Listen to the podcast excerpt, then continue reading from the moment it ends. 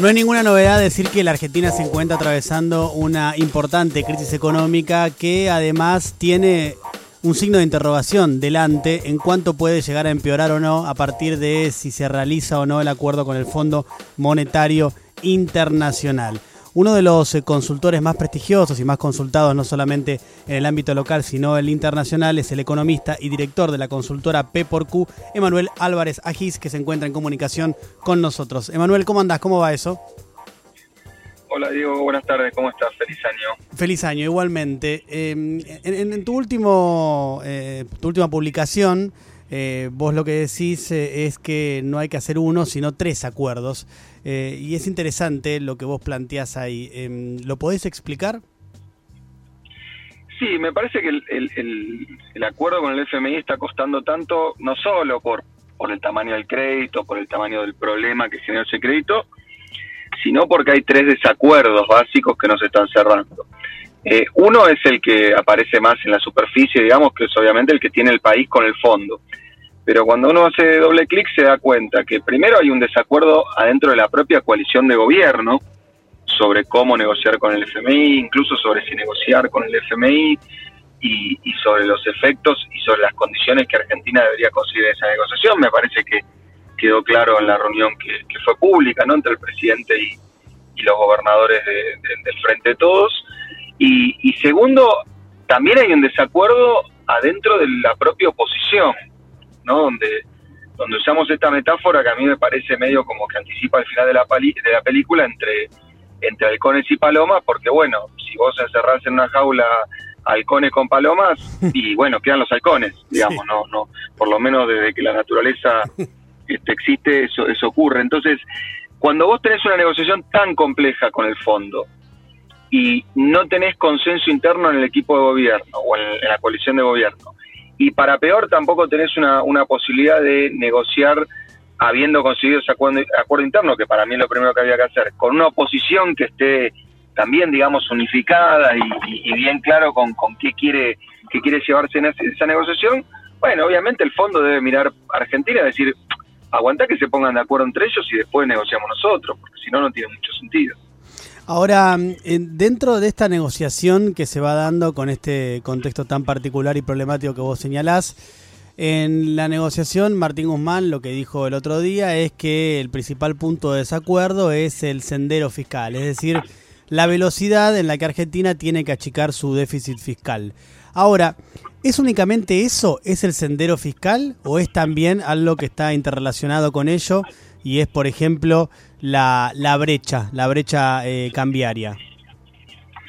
Bueno, ahí me parece que es donde tenemos que entender cómo piensa el FMI los problemas y cómo debería pensar Argentina los problemas. ¿Qué quiero decir? Cuando vos hablas del fondo, digamos, por las siglas en inglés hay un chiste que en general se hace en Estados Unidos, que es que el fondo es principalmente un tema fiscal. Digamos. Entonces, cuando vos negociás con el fondo, prácticamente que lo único que negociás es lo fiscal. ¿Por qué? Porque el fondo en su concepción cree que si vos tenés equilibrio fiscal, todo el resto de los problemas automáticamente se soluciona. Sí. Y esto no es una cosa que yo leí en un libro secreto, lo vimos en la discusión con Argentina en 2018, donde el fondo le dijo, bueno, ok, el ajuste gradual fracasó, ¿qué hacemos? Ajuste de shock.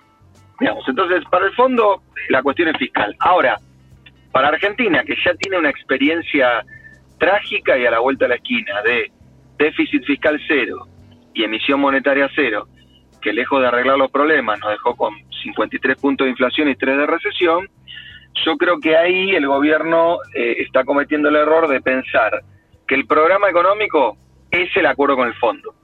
Y el acuerdo con el fondo es importante para tener un programa económico, pero no puede ser que tu programa económico se reduzca a decir, bueno, ok, firmé con el fondo. Me parece que es más complejo que eso, y uno de los principales problemas es el que vos señalás. Además de tener un problema fiscal, además de tener un problema externo, bueno, Argentina tiene un dólar paralelo que duplica el dólar oficial.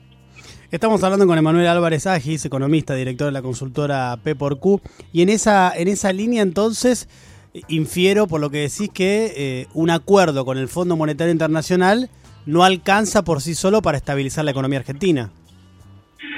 No, por eso la necesidad de tres acuerdos, porque primero, suponete que el gobierno logra tener un acuerdo con el fondo, pero no un acuerdo con la oposición. Y bueno, entonces no tenés garantía de que vos tengas un acuerdo de largo plazo, ¿no? Porque si hay alternancia electoral, lo que te puede terminar pasando es que vos finalmente en 2023 o 2024, si cambia el gobierno, cambia el programa económico. Entonces, por eso también la necesidad de un acuerdo con la oposición. Y segundo, si no hay acuerdo adentro del propio frente electoral, el otro problema que tenés es que no está claro que el acuerdo vaya a ser sustentable en el tiempo. O sea, que el frente se mantenga unido en torno a un programa económico que es muy discutido. Ahora, arriba de todo eso, y lamento ser tan pesimista recién empezado el año, está que por ahí el acuerdo no es completo o por ahí el acuerdo no es adecuado para los problemas que tiene Argentina, que es, de vuelta, lo que nos pasó en 2018, no es que esto es algo hipotético, es ahí de donde venimos. Ahora, vos en tu reporte traes algunos números que son interesantes porque, bueno, haces el análisis de lo que presentó Martín Guzmán, que básicamente es lograr el equilibrio fiscal en el 2027, entonces a partir de ese norte, lo que vos decís es, bueno, el recorte en el déficit sería de 0.7 del PBI por año. Y lo que vos señalás ahí es que comparado con quienes han cerrado acuerdos recientes con el fondo, va en una línea razonable, ¿no? Que creo que Jordania, Costa de Marfil, bueno, son 4 o 5 países que han cerrado más o menos en esa línea. Sí, a ver, es Camerún, Costa de Marfil y Jordania son 3 países que en los últimos años han tenido estos acuerdos de largo plazo, digamos, con el fondo, que técnicamente se denomina acuerdo de facilidades extendidas, y donde en esos países el nivel de ajuste que ha exigido el fondo es algo que uno lo podría denominar, en términos de los estándares del fondo, gradual. Sí. A ver, para que uno tenga la magnitud. 0,7 hoy del PBI argentino es un poco, digamos, son unos $3.000 millones por año. Macri en su momento, en 2019, cuando el acuerdo sale mal, hizo un ajuste de $12.000 millones en un solo año. Digamos, solo para que uno tenga la referencia, López Murphy demoró una semana como ministro de Economía porque propuso un acuerdo de $2.000 millones. Sí. Obviamente las condiciones eran distintas. Entonces, ahí es donde uno dice, che, si a países que tienen, la verdad que problemas más graves que Argentina, ¿no? Camerún, Costa de Marfil, Jordania, tienen problemas económicos y políticos más graves que Argentina. Si a esos países el fondo le acepta un ajuste gradual a lo largo del tiempo, ¿por qué Argentina no? Y bueno, ahí es donde la sospecha, que el gobierno muchas veces la ha manifestado, que es que bueno, que el FMI además tiene un programa político que es que mucho no le gusta este gobierno. Bueno, esa sospecha se va transformando en realidad, digamos, uno, porque la única explicación de los $47.000 millones que el fondo desembolsó en Argentina en 2018 fue garantizar que Macri siguiera gobernando. Claro. Esto me parece que no tenemos que sonrojar por decirlo, porque acá parece que si uno dice eso, no sé, es parte del eje comunista, rupturista del mundo. Bueno, de vuelta, si vos mañana, Diego, entras a un banco y salís con un crédito de $10 millones, te puede ir muy bien profesionalmente, pero se me hace que sos amigo del dueño del banco, digamos. Entonces, me da la impresión de que entonces que el crédito fue político, no hay ninguna duda. Entonces, cuando uno ve que si Martín Guzmán dijera, mira, proponemos déficit cero en 2040, yo digo, bueno, está bien, se pasó 3 pueblos. Claro. Digamos, pero si dice déficit cero en 2027, uno hace la cuenta, dice, bueno, eso es más o menos 0,7 por año, a ver, ¿es una locura? No, el fondo viene trabajando con ese tipo de convergencia fiscal. Bueno, cuando se empieza a empantanar la discusión ahí, yo digo, che, ojo que por ahí, viste, el fondo también tiene más ganas de discutir con un posible gobierno distinto en 2024 que discutir con este gobierno. Y en esa línea, entonces, vos antes señalabas como uno de los 3 acuerdos el que hay que hacer con la oposición, y señalabas la cuestión de los halcones y las palomas dentro de la misma jaula. Los halcones se terminan comiendo siempre a las palomas. ¿Crees que esos halcones de la oposición están especulando directamente con forzar al gobierno a una devaluación, sabiendo que, como vos señalás en tu reporte, el que devalúa pierde la elección?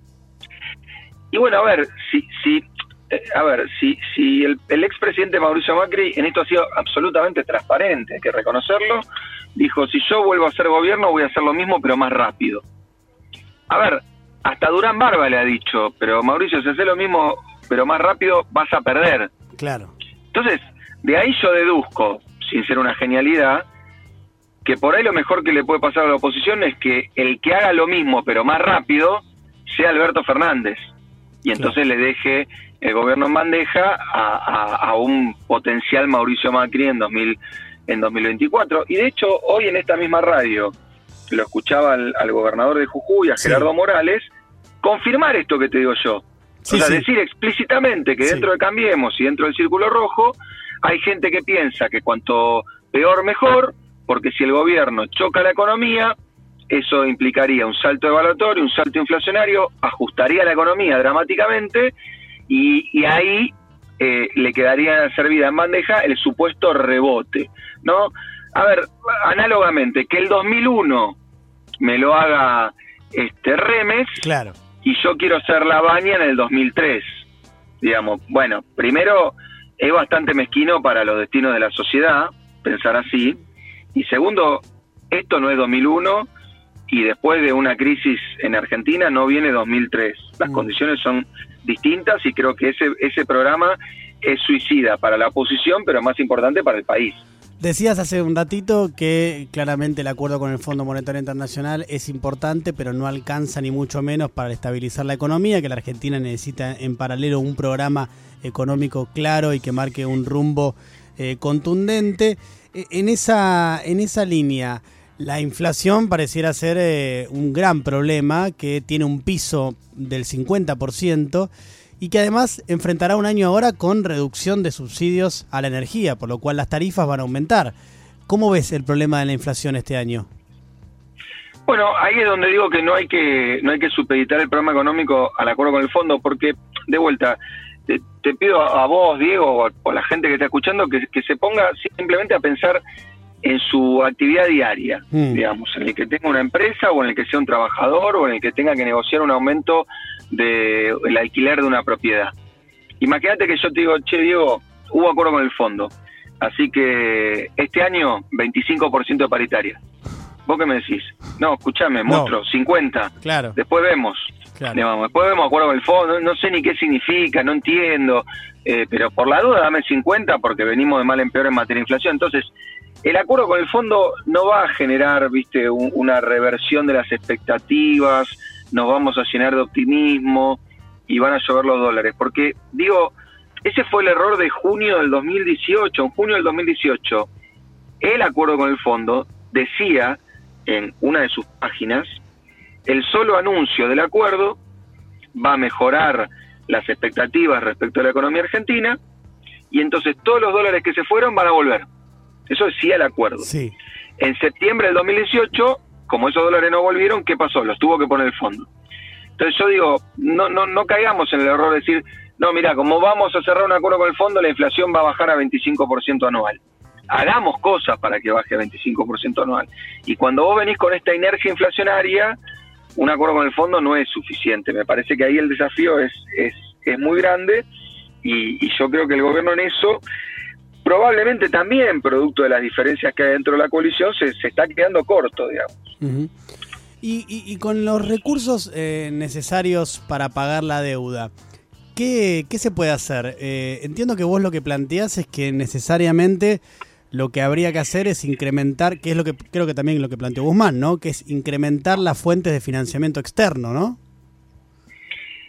Yo lo que digo es que Argentina, por su historia, es un país donde vos te subís a un taxi, a un Uber, le preguntás al que maneja cuántas son las reservas que hay en el Banco Central y el tipo, digamos, si le pifia por 100, 200 palos. Eso en cualquier país del mundo es muy raro. Vos te subís a un Uber en Madrid y le decís cuántas son las reservas del Banco Central de España y el tipo, no sé, te echa, no te contesta. Entonces, lo que digo es que si vos no conseguís reforzar la posición de reservas del Banco Central, cualquier programa macroeconómico que quieras implementar va a estar con una falla de origen. ¿Por qué? Porque imagínate que vos convocás a sindicatos, empresas y los lográs convencer de que vayamos a una desindexación de la inflación, de que en vez de fijar los precios mirando que el año pasado fue 50%, fijemos los precios con la expectativa de que podamos conseguir un 30%. En esa mesa se van a mirar todos así medio de costado y el murmullo va a ser: escúchame, pero si este no tiene dólares en el Banco Central, ¿no se va a pegar una devaluación de 40, 50 y nos va a dejar todos mirando para el norte? Claro. Con esta pauta inflacionaria. Entonces, yo lo que digo es, muchas veces se dice, mejoremos las expectativas para que el Banco Central se llene de dólares.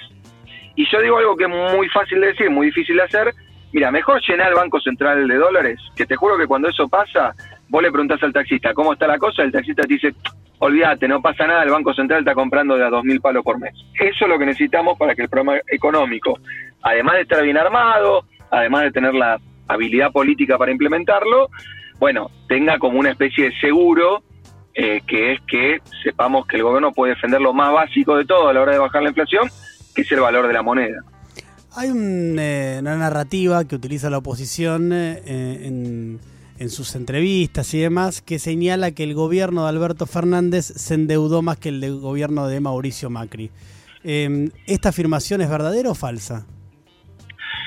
No, es falsa, digamos, es ridícula y parte de confundir adrede, porque creo que nadie que haga esa cuenta no está al tanto de que nos está metiendo el perro, digamos, pero parte de igualar la deuda en pesos con la deuda en dólares y de igualar lo que el gobierno le debe al propio gobierno, lo que se denomina técnicamente deuda interestatal, de lo que el gobierno le debe a terceros, claro, o sea, a bonistas, a inversores. Entonces, mi punto es sencillo: si esa cuenta está bien, o sea, si la deuda en pesos es igual que la deuda en dólares, hagamos lo siguiente: paguémosle la deuda al fondo con pesos. Claro.